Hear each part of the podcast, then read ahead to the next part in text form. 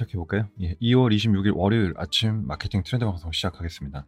지난 한 주 동안 가장 어, 눈에 띄는 소식 자체는 챗GPT에서 이제 새로운 AI 모델을 이제 선보였죠. 소라라고 하는 이제 오픈 AI가 되겠습니다. 이 소라가 뭐냐? 쉽게 말씀드려서 우리가 챗GPT는 prompt를 입력을 하면 그 AI가 텍스트로 마치 채팅으로 대화하듯이 답변을 해줬다고 하면은 이제 이 소라라는 AI는 영상을 만들어줘 버립니다. 동영상을. 예. 아마 홈페이지에서 보신 분들도 있을 건데 보시면 지금 이렇게 프롬포트를 입력하는 거예요. 뭐 머메더가 눈 높인 덜파, 들판을 밟으며 다가온다라고 하면은 실제로 이 동영상을 만들어줘 버리는 거죠. 이런 형태로 이제 보여준다는 건데 생성 인공지능 이후 일주일이 멀다 하고 새로운 인공지능 서비스가 등장하고 있는데 또 하나의 놀라운 서비스가 나타났다. 어, 미국 Open AI에서 만든 이제 고화질 동영상 서비스 Sora라는 서비스가 공개가 됐습니다. 자, 지금까지는 동영상 AI가 있긴 했는데 아직은 그 quality 자체가 높진 않았어요. 뭐 Google도 있었고 이렇게 있는데 어, 이번에 이제 Sora가 공개되면서 이런 한계를 넘어섰다. 그래서 홈페이지에서 저도 봤더니 사실 영상이 아, quality가 상당하더라고요. 네. 놀랍도록 정교하고 생생해서 픽사에서 작업한 내용을 수개월 동안 만들 수도 있다.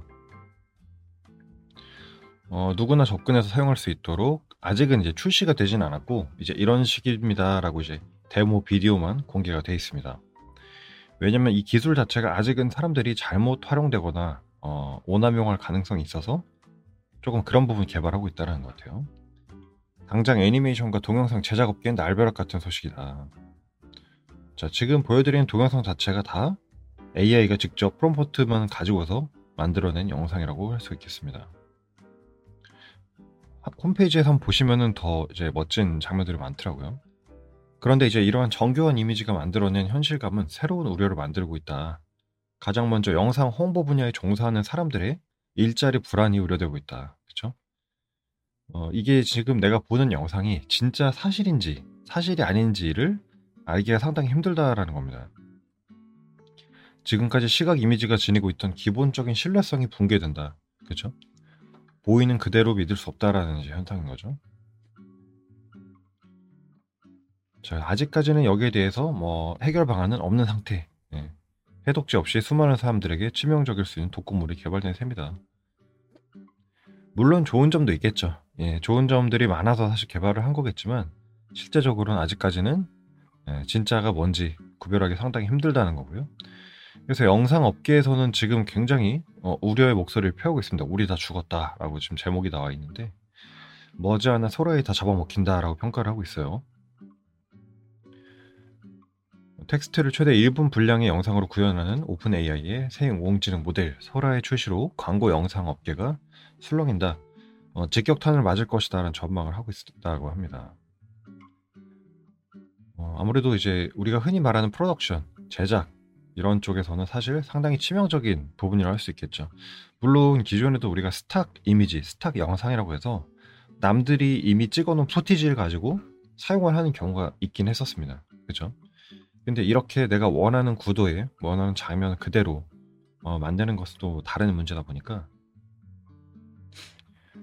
지금 이 장면 같은 경우에도 중국 용과 함께하는 축제 영상 만들어 주세요라고 했더니 실제 영상을 GPT가 만들어 버린 그런 형태가 되는 거죠. 자, 영상업계 종사자는 지금 발전 속도로 보면 내가 일자리를 잃을 수도 있겠다는 두려움이 피부로 와닿는다. 스톡 영상이나 광고에서 짧게 쓰이는 영상을 만드는 제작 업체들은 머지않아 서로에게 잡아먹힐 수 있지 않을까 싶다라고 얘기했습니다. 자, 그래서 결국엔 나중에는 모델까지도 필요가 없는 게 아니냐, 이런 우려가 사실 나고 있다라는 거죠. 자, 그래서 영상 제작 업계에서 가장 우려를 많이 표하고 있고요. 어, 심지어는 이 소라라는 그 AI가 틱톡 채널을 개설했는데 틱톡 채널 개설 만에 4일 만에 20개 영상 정도 찍어버렸는데 어, 대량 생산을 가능하다는 거죠. 그래서 조금 이제 이런 것도 좀 이슈가 됐었는데요. 사람이 4일 만에 일본 도쿄의 벚꽃 거리부터 극지방의 설산까지 20개 장소에서 다양한 영상을 찍어 촬영, 편집, 제작해 온라인에 올리는 게 가능할까? 불가능하다. 그런데 소라는 가능하다라는 거죠. 그렇죠. 일본의 벚꽃 거리 그리고 눈 내리는 설산 이런 것까지 자유롭게 만들 수 있다라는 거죠. 어... 말 한마디에 수준 높은 영상이 뚝딱 만들어진 모습에 틱톡 창작자들은 충격에 빠졌다. 이 계정 자체가 홈페이지에 공개되긴 했지만 틱톡 계정도 지금 오픈을 했다라고 해요. 그래서 놀라운 다양한 영상을 보여주고 있고요. 생성형 인공지능이 멋진 이미지와 영상을 생성할 수 있는 힘은 이미지와 글을 설명하는 텍스트 쌍으로 이루어진 데이터 세트를 수없이 학습한 어, 덕분이다. 자, 그 틱톡 계정까지도 보니까 뭐 100만, 100만 회가 넘는 영상도 많이 어, 올린 것 같은데 이런 형태로 가고 있다고 합니다. 자, 이처럼 이제 AI가 우리 사람을 넘어서서 더 사람다운 그런 영상을 만드는 현재 상황이 와 있다라는 거죠. 반드시 소라뿐만 아니라 최근에 AI를 활용한 창작 도구들이 굉장히 많죠. 인간보다 더 인간 같은 AI 창작의 영역까지 발들이다. 자, 지금 대표적으로 이제 미술관에서도 이제는 여기 지금 미술관이 어, 모마라고 하는 미국 뉴욕 현대 미술관이에요. 근데 여기서 AI가 만든 생성형 AI 작품이 전시되는 그런 전시가 또 열려진다고도 합니다. 국내에서도 마찬가지고요. 네. 백남준이 브라운관을 작품에 활용했을 때 미친 사람 소리를 들었듯 다양한 시도와 실험을 통해 새로운 기술에 반응하고 도구화해온 온 것이 미술사의 과정이다. 지금은 이제 카카오 브레인에서 만든 어, 시아라는 이제 그 문학을 직접 쓰는 그런 AI도 있다고 하고요. 창작자들은 현재 수준의 AI에 대해 공통적으로 사용자가 더 똑똑해져야 제대로 쓸 수 있다고 어, 입을 모은다. AI의 창작을 이야기하면 대개의 경우 저작권 측면에서 접근하는 경향이 강하다. 어, 어쨌든 이제 본질적인 이게 작품이냐라고 보기는 조금 어렵겠지만 이제는 정말 사람 못지않게 그런 예술 작품까지도 또 우리가 광고 마케팅 업계에서 뭐 리튼이라든지 창작 도구로 카피라인이나 이런 것도 써주죠. 네. 그래서 앞으로는 굉장히 또 창작 환경에 큰 변화가 있지 않을까 생각이 되고 있습니다. 자, 여기 또 소개가 되는 창작 도구들이 뭐 음악에 있어서도 자동적으로 뭐 작곡을 해준다든지 그렇죠? 국내외에서 장문과 드로잉, 작곡 등 온갖 창작 활동을 도와주는 AI 도구들이 어, 등장하고 있다. 네이버 웹툰은 밑그림에 자동으로 색을 칠해주는 웹툰 AI 페인터라는 도구도 있다고 하고요. 최근에 AI 스타트업 라이너는 이용자가 작성한 글을 이미지로 만들어주는 이미지 생성 에이전, 에이전트를 출시하기도 했다. 자, 이처럼 어, 서, 앞서 소개해드린 대로 여러 가지 tool들이 있는 것 같습니다. 자, 그래서 오픈 AI의 소라와 또 이제 창작 환경의 변화에 대해서 간단히 다뤄봤습니다. 2월 26일 월요일 방송 함께하고 있습니다. 새로 오신 분들 채팅창에 인사 한 번씩 부탁드리겠습니다. 자, 다 함께 다보도록 하겠습니다. 얼마 전에 그 일론 머스크가 우리가 AI 이야기 하다 보니까 그 Neuralink라고 해가지고 뇌에다가 칩을 심어서 사람들이 원하는 생각한 대로 조종하는 마우스 커서를 왼쪽에서 오른쪽으로 옮기는 걸 성공했다고 하는데 어, 내 머릿속에 칩을 심는 마치 생각까지 해킹하는 brain writing에 대해서 알아보도록 하겠습니다. brain writing이 현실되나 분석을 했는데 자 지난달 29일 일론 머스크가 자신의 소유한 뇌 스타트업 Neuralink가 첫 임상 대상자의 뇌에 칩을 성공적으로 이식했다고 밝혔다. 생각만으로 마우스 버튼을 옮기는데 성공했다고 해요. 그러니까 내가 이제 마우스를 옮기고 싶어라고 머릿속으로 생각만 했는데 그 전기 신호에 의해서 마우스가 실제로 움직였다는 겁니다. 자, 그래서 이제는 사람의 어떤 뇌를 어, 인간이 조정할 수 있는 거 아니냐 이제 이런 상태가 와 있는데 이게 지금 어떤 개념으로 이루어지는지를 보면은 우리가 생각을 하게 되면 뉴런이 전기적 신호로 상호소통을 한다고 합니다. 그러면 미세 전극들이 이 뉴런, 뉴런의 전기 신호를 포착해서 이 전기 신호를 외부에다가 전송을 해서 이 패턴을 분석해서 이게 지금 무슨 생각이다라고 어 이제 움직 실제 행동에 옮기는 그런 구조라고 합니다. 인간의 뇌에는 신경세포 약 천억 개가 있다고 어 추정한다. 그래서 이런 신경세포들이 어떤 생각을 하든 조금씩 이제 움직이는데 그런 이제 부분을 뇌에 칩을 심어서 우리가 읽어간다라고 볼 수 있을 것 같아요. 전극 헤드셋을 비롯해 이전 이런 이전 기술은 예컨대 학교 안에서 무슨 일이 일어나는지 알고자 건물 외벽에 소리 감지기를 붙인 것에 비유할 수 있다.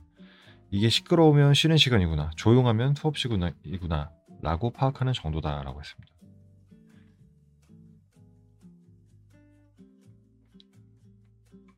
그래서 사실 이러한 이제 기억을 단순히 읽는 것에 그치지 않고 우리가 USB라든지 하드디스크와 같은 장치에 어, 저장을 해서 클라우드에 이제 업로드하는 그런 형태로 가게 되면은 나중에 우리가 어떤 불의의 뭔가 사고라든지 그런 이슈가 있을 때 이거를 다시 백업한다 이런 개념까지도 이어지고 있는 것 같습니다. 그래서 아직은 이제 이런 걸 brain writing이다, brain reading이다라고 이야기를 하고 있는데 아직까지는 조금 시간이 걸리지 않겠느냐라고 보고 있는 것 같고요. 아무튼 근데 이제 사람의 뇌를 가지고 이런 식으로 움직이고 있다라는 것들이 또 우리가 앞으로의 그런 마케팅이나 여러 의학이나 이런 부분에 변화를 또 찾아올 수가 있겠죠. 자, 그래서 AI와 뭐 뇌에 관련된 기사까지 한번 살펴봤고요. 다음 기사 보도록 하겠습니다. 유통 채널에 대한 기사를 몇 개 갖고 봤는데요. 어, 우리가 편의점 그리고 어, 디저트 전문점 이제 이런 이야기도 좀 가까웠습니다.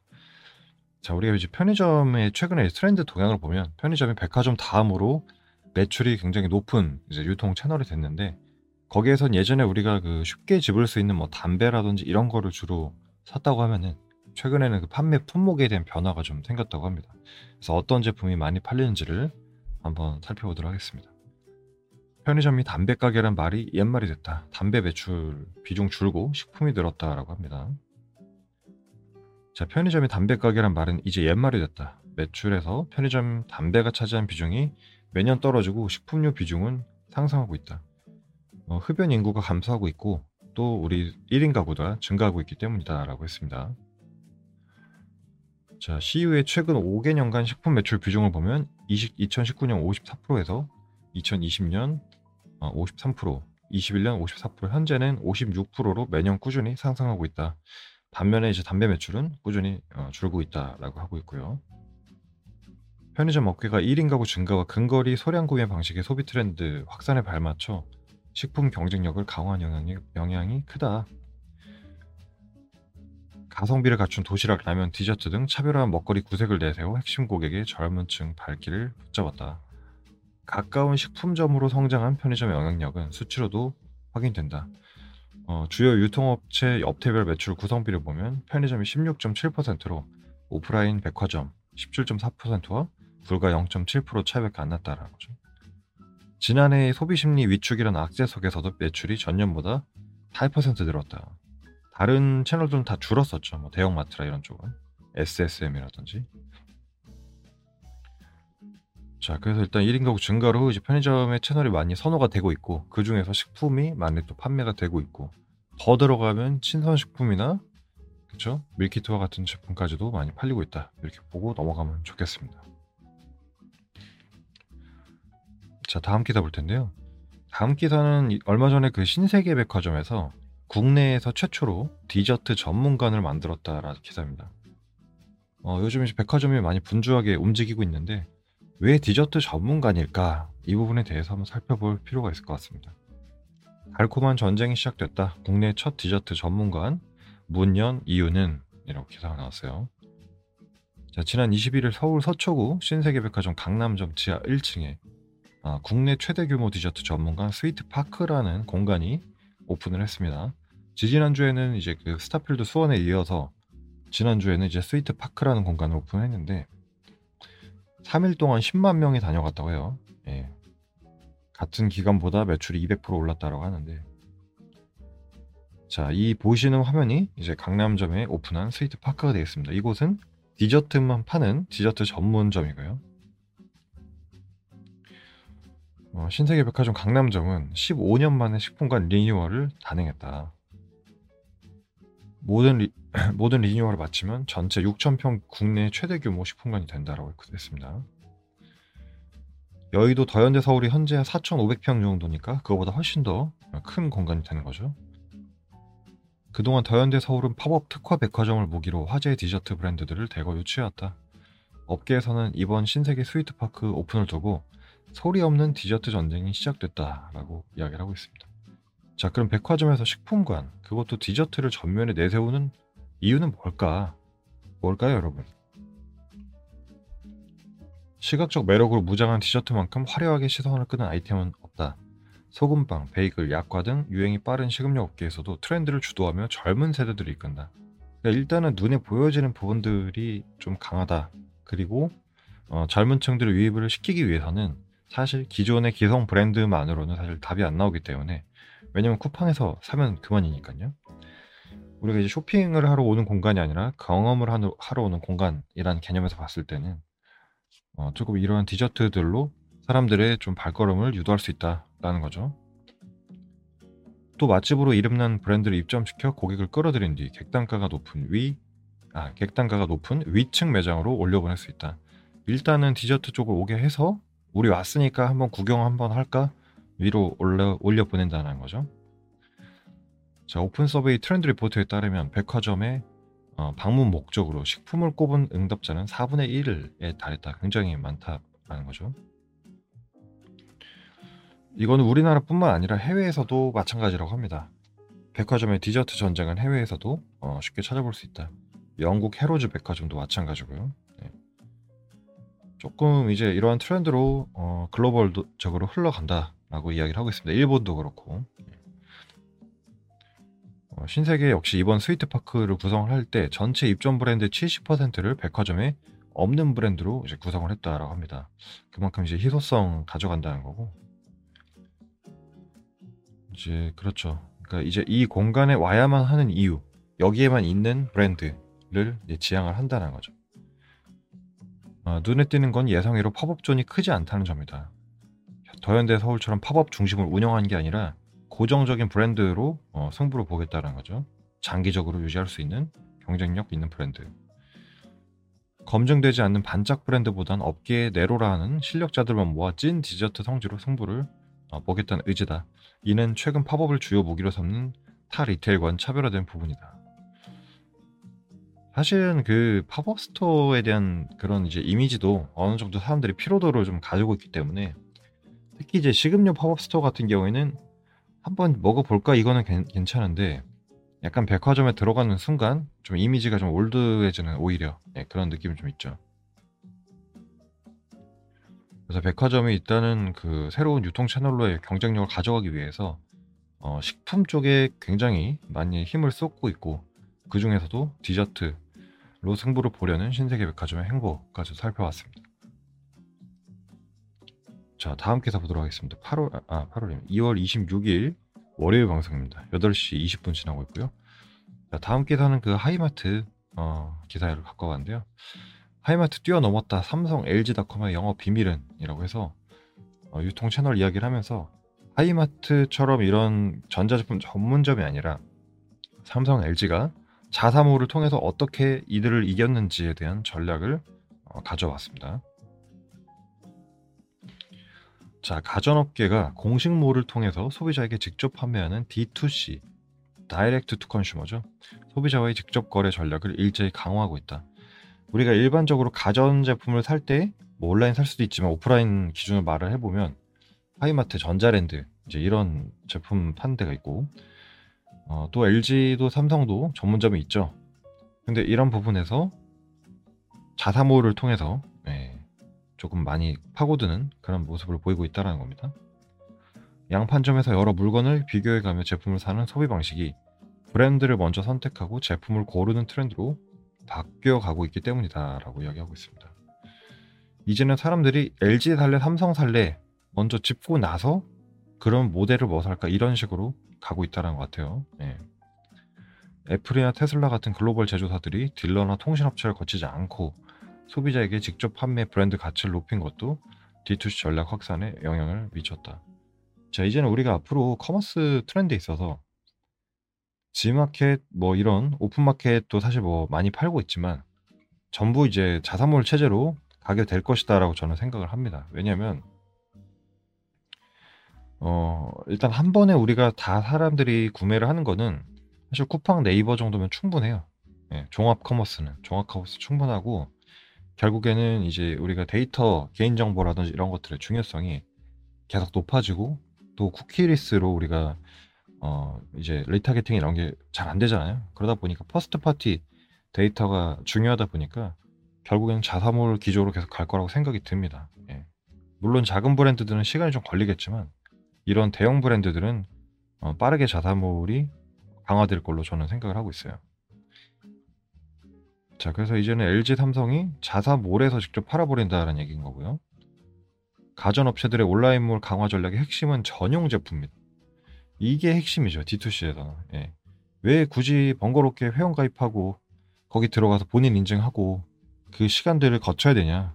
바로 자사몰에서만 구매할 수 있는 제품이 있다라는 거죠. D2C 전략은. 첫 번째 전용 제품.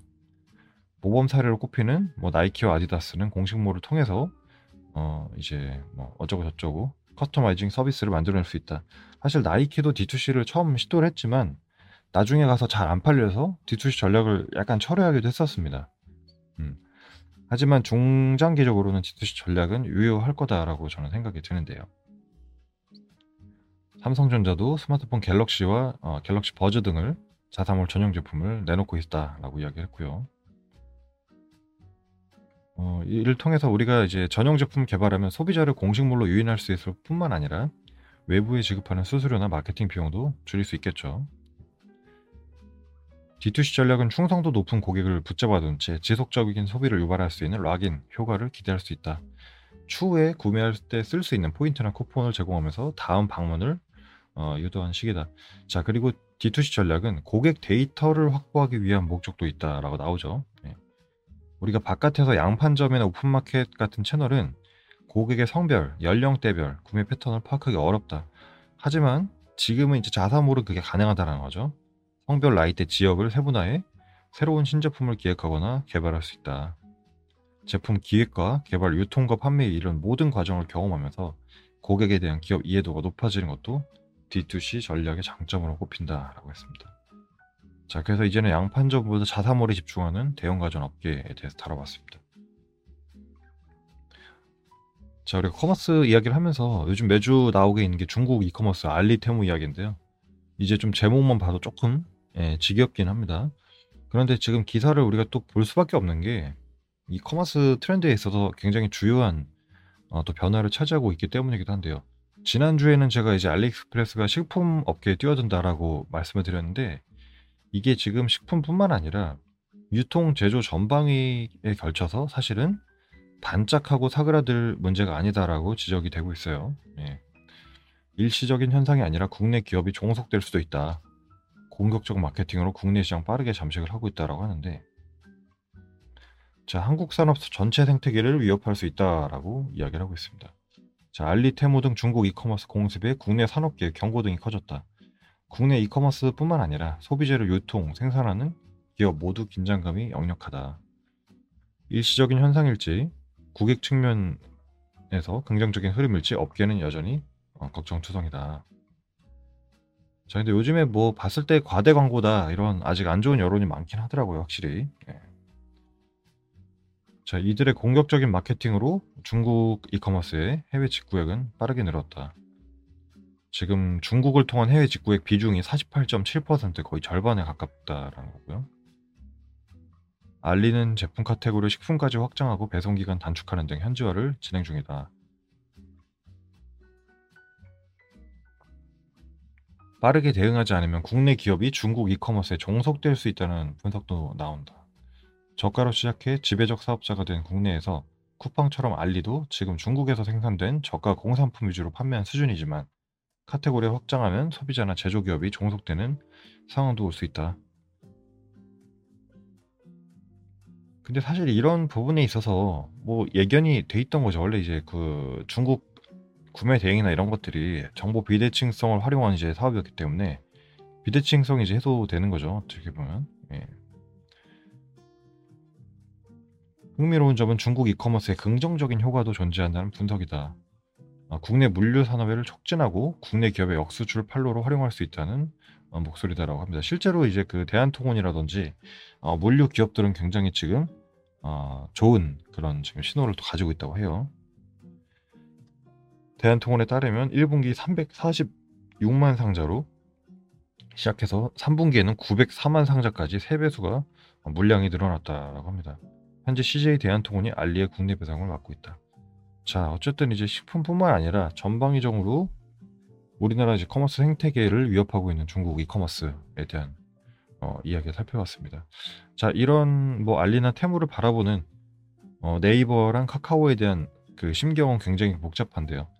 네이버나 카카오 입장에서는 알리나 테무가 자기들의 광고주이기도 하면서 또 네이버도 쇼핑 사업을 하고 있기 때문에 반대로 경쟁자이기도 하기 때문에 그렇습니다. 자, 그래서 알리나 테무에 대해서 네이버나 카카오는 어떻게 지금 바라보고 있는지 광고 기업으로서 네이버 카카오는 중국 이커머스 기업들의 뭉칫돈을 아끼지 않는 공격적인 마케팅 활동이 반갑다. 하지만 온라인 쇼핑 또한 네이버 카카오 실적을 뒷받침하는 핵심 사업인 만큼 중국계 쇼핑 앱의 침투로 경쟁력을 잠식당할 수 있다는 우려도 어, 나온다. 그렇죠. 그러니까 호재이면서 악재이기도 한 거죠. 광고 비용을 많이 싸, 쓰는 점에서는 호재이지만 사실은 네이버도 쇼핑을 하기 때문에 알리와 약간 그런 겹치는 부분. 물론 네이버 대표는 얼마 전에 인터뷰를 통해서 어, 알리랑 자기네들은 안 겹친다라고 이야기를 했었습니다. 했는데 과연 그럴지는 조금 두고 봐야 될 문제 같고요. 자, 다음 기사 보도록 하겠습니다. 자, 이번에 그 주류 업계 소식을 좀 갖고 왔는데요.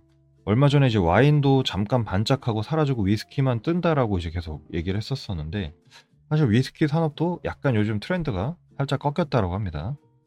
잘 나가던 위스키 3년차나 희망 퇴직받고 신사업도 어, 중단한다. 이 그래프 하나만 보고 넘어갈게요. 위스키 수입액 및 수입량 추이 그래프를 보게 되면 2018, 19, 20 코로나 시즌 때 계속 꺼지다가 20년, 21년, 22년도에 갑자기 엄청난 성장을 이제 이뤄냈습니다.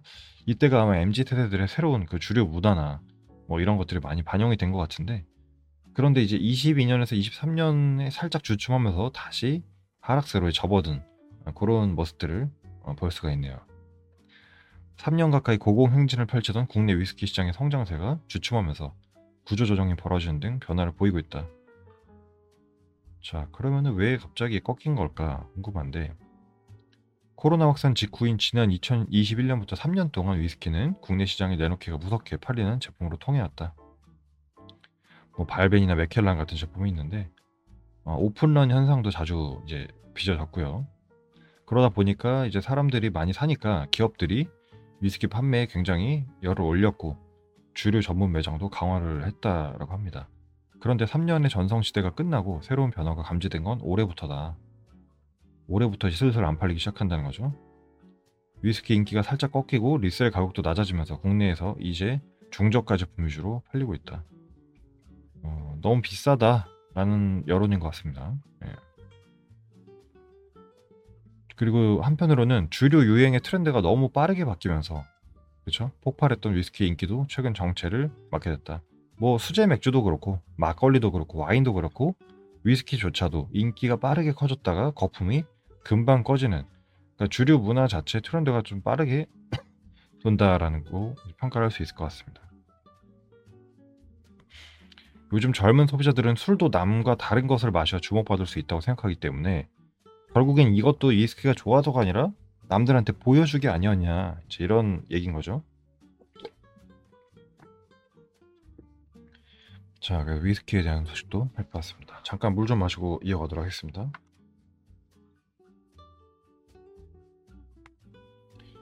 (2월 26일) 월요일 방송 함께하고 있습니다. 자, 오랜만에 배달의 민족 기사를 좀 갖고 봤는데요. 배달의 민족이 요즘 또 다시 논란이 좀 많이 있는 것 같습니다. 저는 개인적으로 그렇게 안 좋아하는데 배, 배달의 민족의 배짱 장사의 사장님들 속이 끓는다. 만 원 주문 받으면 4,700원 떼인다라고 하고 있어요. 자, 국내 배달앱 시장 60%를 차지하는 배달앱 업체인 배달의 민족이 지난달 중순 기존 요금제를 통합해 새롭게 내놓은 배민원 플러스에 대한 불만이 갈수록 커지고 있다. 배민원 플러스란 한 집에 한 건씩 음식을 배달해주는 소위 한 건 배달과 여러 건의 배달을 한꺼번에 묶어 처리하면서 배달비를 낮출 수 있는 알뜰 배달을 통합한 서비스다. 자, 한 건 주문 받을 때마다 배민의 6.8% 수수료를 내는데 어, 문제는 배민이 새 서비스를 앞세우는 과정에서 매출당 수수료가 아닌 정액제로 매달 광고비를 내고 배달앱 서비스를 이용하는 외식업주들이 소외된다는 주장이 나온다는 것이다.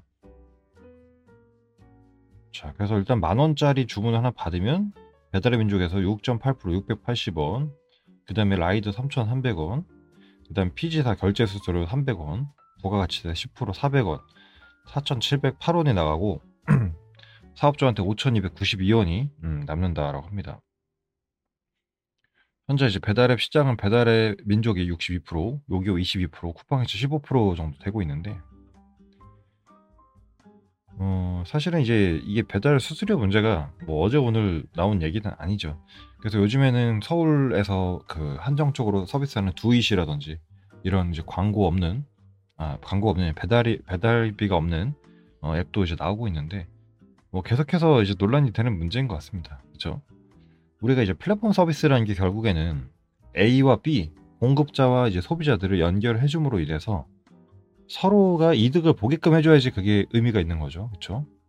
정보 비대칭성을 강화하면서 이 사람은 조금 더 편리하게 이용하고 판매자는 그만큼 더 많은 고객을 유치하고 이게 돼야 되는 건데 사실은 어떻게 보면 이제 수익성에 계속해서 영향을 주는 형태로 예, 스스로 책정이 되는 거죠.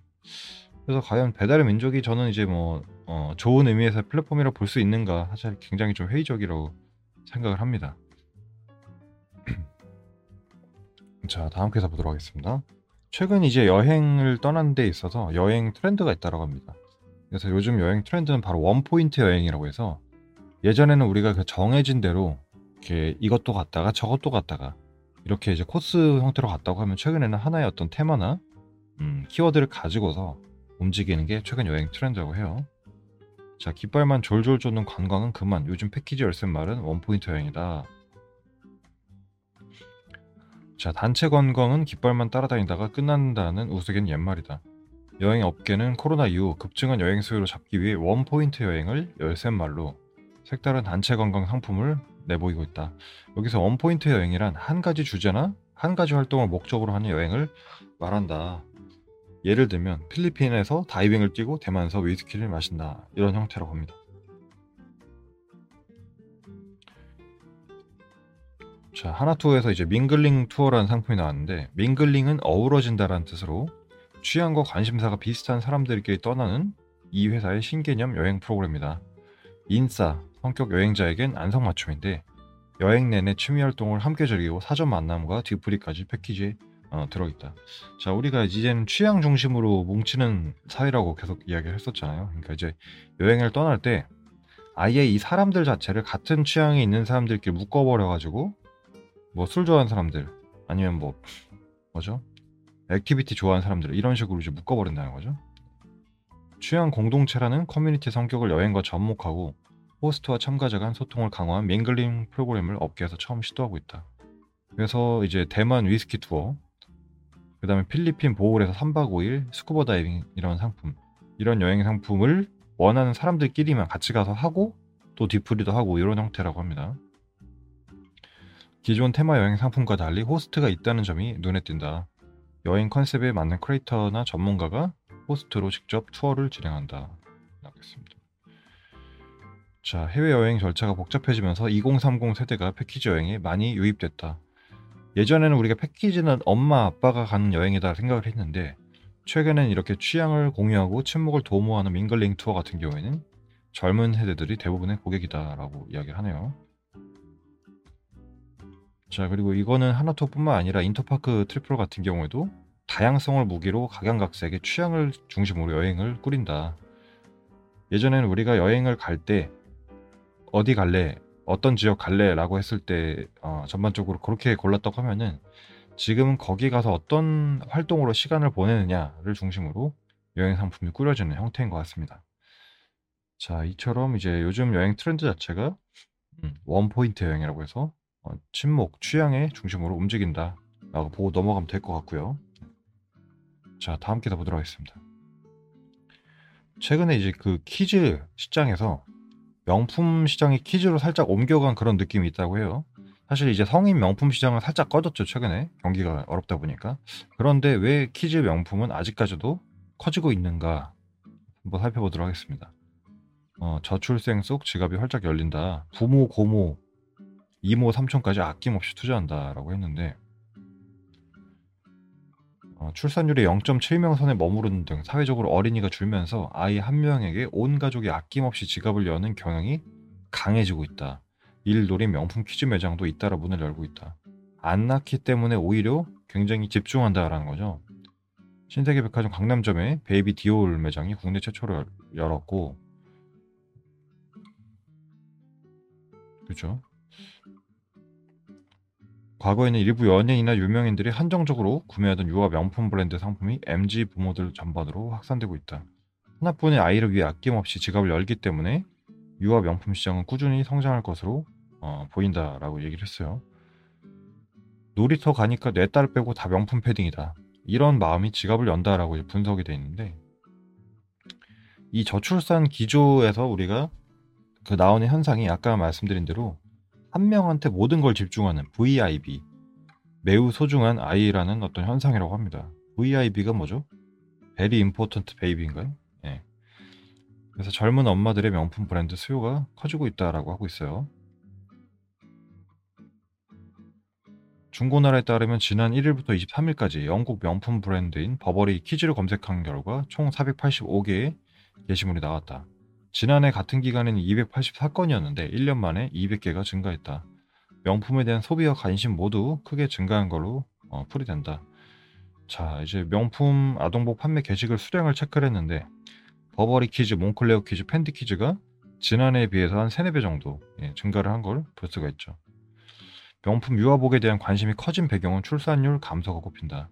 우리나라 합계 출산율 현재 0.7로 자녀를 낳지 않은 이른바 딩크족이 들고 한 명만 낳아 잘 기르자라는 인식이 확대되고 있다. 따라서 자녀에게 적극 투자하는 VIB, 매우 소중한 아이족이 많아진 것이다. 적게 낳은 만큼 자녀에게 더 많은 관심을 주고 소비에 나서는 것이다.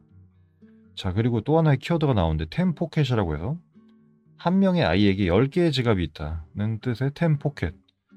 조부모, 이모, 고모, 삼촌, 그러니까 너도 나도 그냥 애기한테 다 챙겨준다는 거죠. 템포켓. 예. 명품 제품을 착용한 유아들이 많아지고 있는 점도 퀴즈 명품 시장을 확대한 요인이다. 놀이터를 나갔는데 내 딸 빼고 애들이 다 명품 패딩을 입고 있었다. 명품 사줄 생각은 전혀 없었는데 그 모습을 보니 중고거래 앱을 열게 되더라. 어, 그 주변 환경도 영향을 미친다는 거고요. kids 명품 수요가 커지면서 명품 프리미엄급 유아용품 브랜드들이 백, 백화점 매출 효자로 자리 잡고 있다. 어, 백화점 3사의 명품복 아동복 매출은 전년 대비 두 자릿수 대 성장을 보였다라고 하고 있습니다. 엄청나네요. 네. 유아 인구는 절대적으로 줄고 있지만 백화점 브랜드의 매출은 해마다 우상향하고 있다. 자 결국에는 우리나라 사람들이 보여지는 거에 굉장히 또 중요시하는 또 문화가 있잖아요, 그렇죠? 나는 아니야라고 해도 또 예, 그런 문화들이 좀 많이 있는 것 같아요. 예. 여기서 이제 하나 살펴봐야 될 게 그 통계청에서 국민 삶의 질 보고서를 냈는데 우리나라 사회가 지금 어떻게 흘러가고 있냐? 지갑 얇아지고 빈부격차가 심화됐다. 질 떨어진 한국인의 삶이라고 지, 지, 제목이 나왔습니다. 22일 통계청이 발표한 2023년 국민 삶의 질 보고서를 보면 한국 삶의 만족도는 2022년 6.5점으로 전년 대비 소폭 올랐다. 하지만 전체 글로벌 OECD 국가 비교해 보면 어, 평균에 크게 못 미치는 수준이다. OECD 38개국이 있는데 한국보다 삶의 만족도가 낮은 나라는 딱 3개. 터키랑 튀르키예랑 콜롬비아, 그리스 3개밖에 없다고 합니다.